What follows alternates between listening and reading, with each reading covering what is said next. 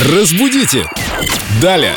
Доброе утро, Виктория. Здравствуйте, Виктория. Это наш э, культуролог Виктория Полякова. Вас мы очень любим, всегда признаемся в любви, особенно Семен, даже когда вас нет, он только и говорит, о, наша прелестница и умница. И у него есть вопрос. Когда-то очень модными были рубашки лесоруба. Такие клетчатые рубахи на ватной подстежке. Они достаточно теплые, а выглядели эффектно. И у меня тоже такая была рубашка лесоруба, и я все задумывался. А откуда взялось вот это выражение «лес рубят, щепки летят»? Ну, я представлял себя с топором, с бородищей, иду я по лесу в этой рубашке, рублю лес. И вот это выражение. Лес рубят, щепки летят. Откуда оно взялось? Что оно означает в наше время? Доброе утро, Семен. Доброе утро, Лена. Очень, конечно, захватывающая история, Семен, про вас и вашу рубашку. И Вам мои фантазии, да. Лесоповал мне тоже там Мне кажется, за все уже представили вас в ней.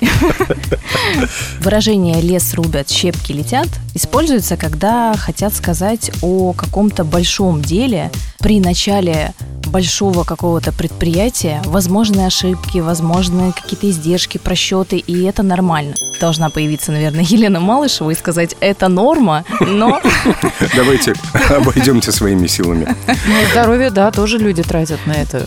Имеется в виду, что лес рубят, и это такое полномасштабное действие, и, безусловно, будут лететь щепки, возможно, кому-то занозы какие-то попадут в пальцы. В лучшем случае. Да, это самое минимальное. Всегда, когда готовишься к какому-то проекту, нужно закладывать э, какую-то статью на издержки. Да, безусловно, не стоит очень сильно переживать из-за этого. То есть большие дела и большие проекты, они так или иначе сопряжены с какими-то издержками, что-то пойдет не так, человеческий фактор тоже никто не отменял.